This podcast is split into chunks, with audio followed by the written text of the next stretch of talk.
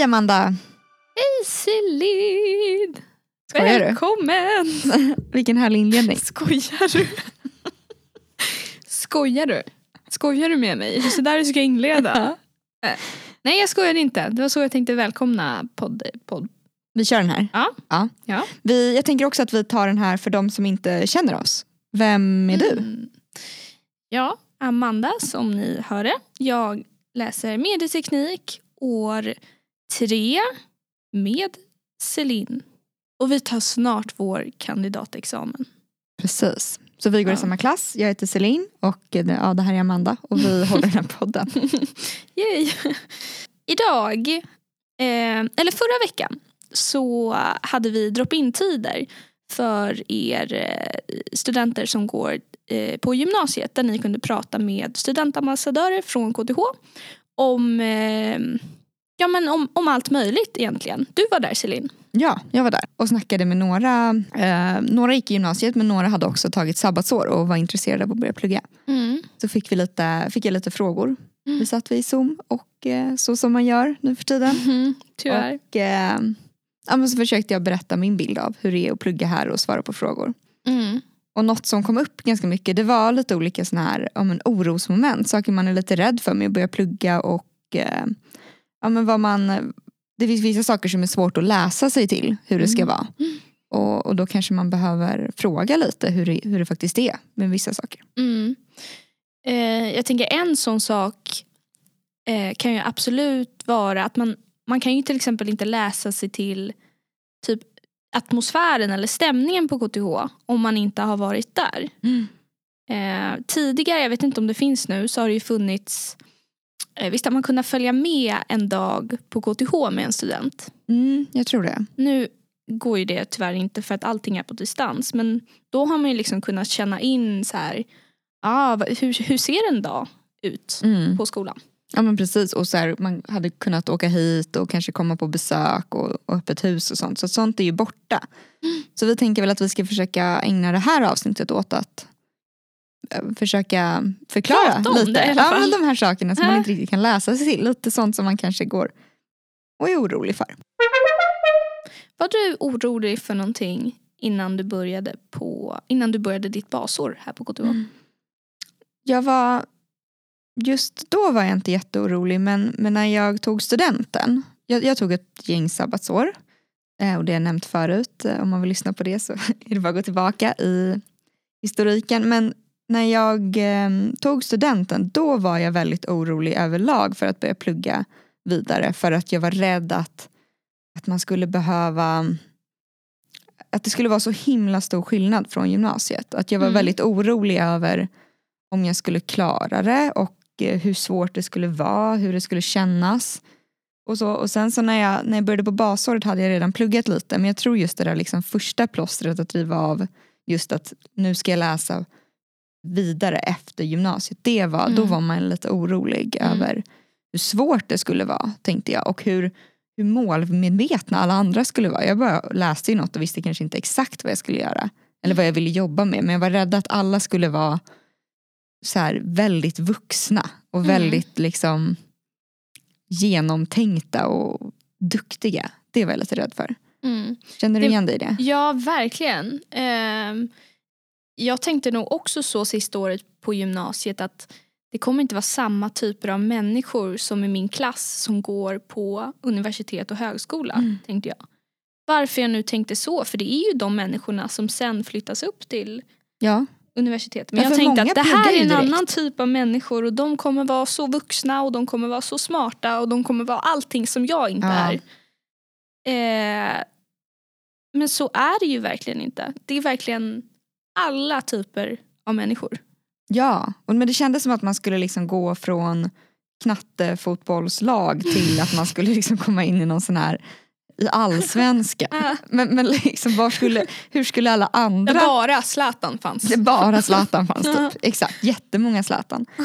Nej, men det kändes så konstigt att varför skulle det egentligen vara så, eftersom det är ganska stor sannolikhet att man pluggar med folk som har tagit, för mig som tog sabbatsår och du gjorde också det, så att det finns ju väldigt många som har tagit sabbatsår, men det finns ju lika många eller fler som inte har gjort det.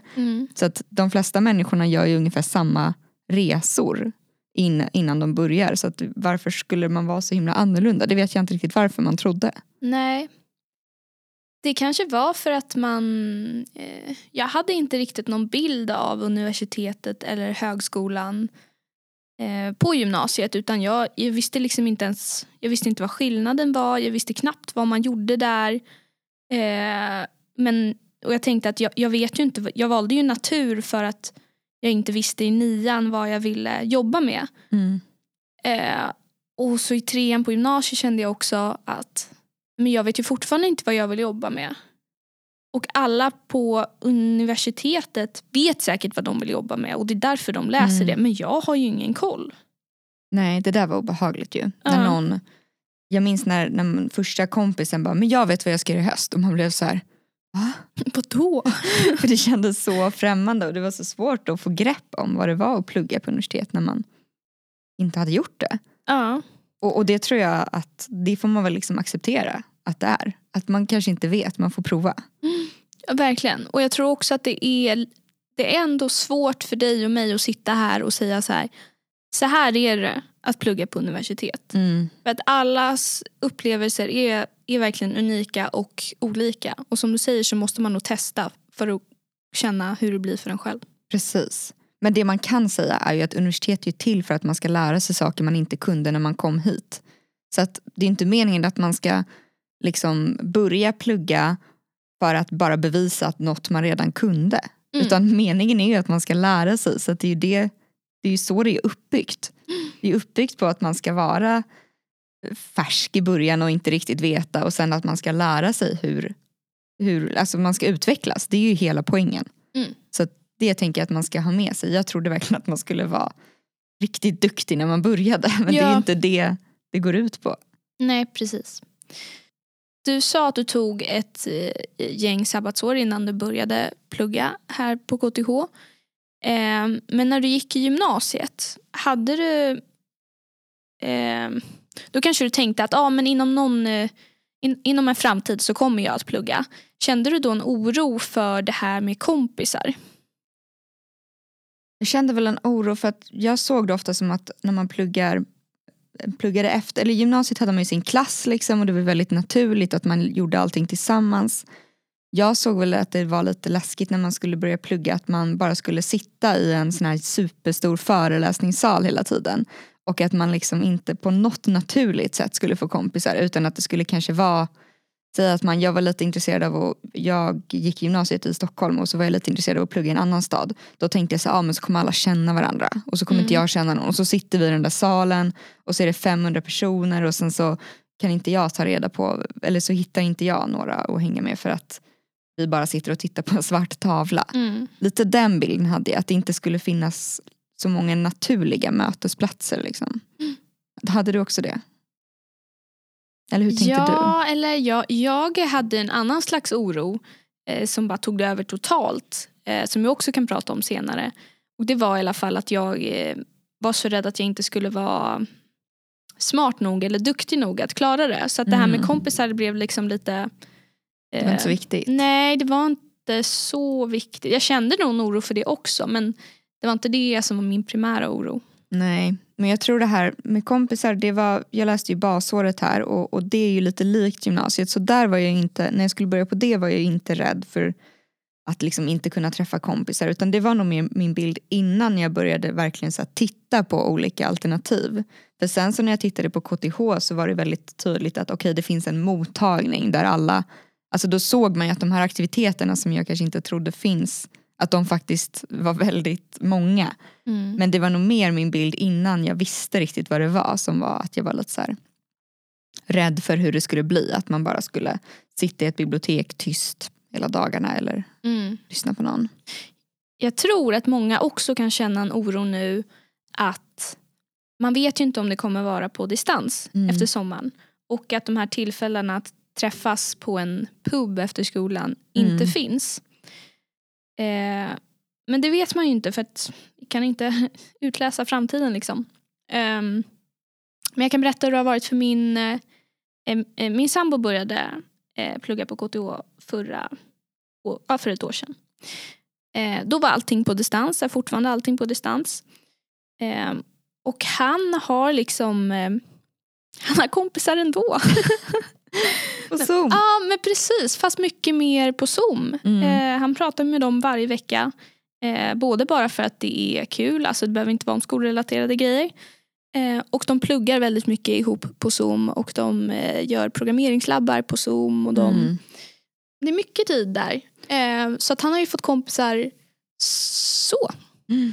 Och det är ju mycket i undervisningen som bygger på att man samarbetar på olika sätt. Så att det är ju inte som att undervisningen heller är bara att så här, nu ska du lära dig själv. Nej. Utan det är ju så, man måste ju samarbeta. Man kanske har ett grupparbete, då lär man ju känna någon ny kanske. Exakt. Och sen så tycker jag verkligen att det verkar som att alla sektioner på KTH verkligen prioriterar att ha någon form av alltså något välkomnande ändå. Nu var det ju ändå en del som lyckades vara på plats i höstas. Och förhoppningsvis så kan det vara så till hösten också. Men det är viktigt. Eller det är viktigt att liksom alla vill ju lära känna folk. Och liksom inte plugga helt själv ofta. Mm. I alla fall den stora majoriteten. Så att det blir ju prioriterat. Mm.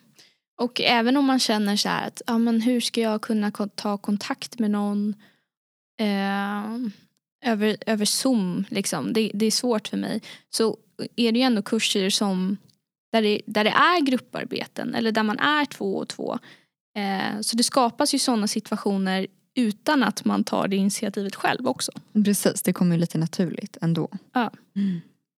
Mm. Men vill du berätta lite mer om det du var rädd för med att inte klara det eller att det skulle vara svårt? Ja, så känner jag inte så mycket längre just gällande skolan, vilket är jätteskönt. Men då, innan jag började plugga både i gymnasiet och sen under sabbatsåren, så kände jag att jag visste inte så mycket om KTH. Jag tänkte bara att det är bara väldigt smarta människor som går där. Och jag såg inte mig själv som väldigt smart. Ser fortfarande inte mig själv som väldigt smart. Vi har ju faktiskt ett avsnitt som heter... är jag smart nog? Där jag och Céline pratar ännu mer om just det. Och rädslan att inte klara av en utbildning. Men ja, och det värsta. Är det så att man inte klarar en tenta? Nej, då klarar man inte den tentan. Då kanske man klarar den nästa gång. Eller nästa gång. Och det betyder inte... Bara för att jag inte klarade en mattekurs på första eller andra försöket, så betyder inte det att jag inte är världens civilingenjörstitel efter 5 år. Nej, och det beror ju inte liksom... Det är inte som att det räcker med att man är smart och sen så bara klarar man en tenta. Alltså så här, det är ju aldrig så det funkar. Mm. Så att det behöver inte vara så kopplat. Det funkar typ lite så i gymnasiet, lite mer. Mer så, precis. Ja. Men ju svårare eller ju liksom nyare områden man går in i, då funkar det inte lika mycket så. Det är klart att man har lättare för vissa saker än andra saker. Alltså olika områden. Men det är ju alltid liksom tid som behöver läggas ner. Och man måste hitta ett sätt som man själv förstår en viss kurs på. Eller vad det nu kan handla om. Mm. Eller genomför något. Jag såg på ett TED-talk. Nu kommer jag låta jätteklyschig och inspirerande. Men då var det en person som hade forskat på just vilka studenter som klarar sig eller hur man lyckas med saker. Vad är det som är liksom den gemensamma nämnaren? Och då var det inte IQ, utan det var alltså hur man hanterar misslyckanden och hur man liksom fortsätter gå vidare när man har misslyckats med någonting, och hur man lär sig och hur man ser på misslyckanden. Om man ser som misslyckande som liksom någonting som man då är, eller om man ser på det som någonting som bara var ett resultat av något som hände men är passerande. Mm. Och hon hade gjort mycket studier om det och kommit fram till att det var liksom, nu kan jag inte exakt det svenska ordet, men det var grit som var liksom typ uthållighet. Det var det som var det som gjorde att man lyckades med något. Det handlade inte om ifall man var supersmart eller inte. Nej, det förstår jag. Jag kan också tänka att första gången man misslyckas så tänker man så här: nej, men nu är jag ett misslyckande. Mm. Men när man då liksom försöker igen och kanske gör om den där tentan och känner att man klarar det, då kanske man nästa gång man misslyckas inte känner att det är man själv som är misslyckad, utan som du säger att det är ett resultat av någonting annat. Verkligen. Jag hade så jättegammalt exempel, men jag hade så svårt att läsa högt när jag var liten. Vilket gjorde att jag, alltså typ när man i lågstadiet, när man lärde sig det. Vilket gjorde att jag verkligen trodde att jag var riktigt, riktigt dålig på svenska. Alltså skolämnet svenska. Så att när nationella proven kom i 9:an tror jag, då var jag så här, nu får vi verkligen hoppas att jag klarar mig. Alltså så här, jag bara, nu måste jag liksom... För att jag tänkte att all annan undervisning kanske jag liksom hade råkat klara av bara på tur. Mm. Men att just det där dåliga självförtroendet hängde kvar. För att jag tyckte det var svårt att liksom läsa högt. Mm. Och läste lite långsamt när jag var liten. Så jag trodde att så här, nu kommer det liksom... Nu kommer de nationella proven. Här är det på riktigt. Och nu kommer det visa sig att jag är helt oduglig på svenska. Det är ingenting. Jag kan ju inte det liksom. Och det gick ju bra, men jag trodde på något sätt fortfarande att eftersom jag var dålig på det i början så hade jag liksom alltid lite som en, alltså att jag var lite sämre på det, att det liksom var konstant, men jag slet ju jättemycket och så blev det ju bra. Jag klarade mig i 9:an, det var skönt. Gud vad skönt att höra. Framgångshistoria, eller hur?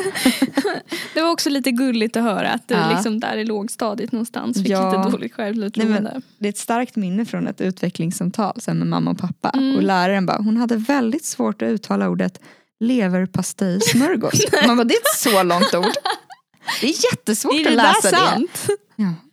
Just leverpastejsmörgås. Ja. Var det det som var exemplet? Ja, men och alltså, varför kommer jag ihåg det? Jo, för att det satte spår. Alltså för att man kommer inte ihåg vad någon sa på utvecklingssamtalet i 1:an, 2:an. Men nu kan jag berätta för alla att Céline har gjort stora framsteg i sin svenska. Och hon debatterade i morse i ett retoriktal och vann den debatten. Så att, oj, vann jag? Tack. Ja. Nej, det gick ju. Men där, alltså, man märker ju... Om man låter ett misslyckande definiera en så tar ju det verkligen över. Ja. Ja, men med det så tror jag att vi tar och avrundar det här avsnittet. Hoppas att ni känner att det är okej att vara lite orolig. Och att...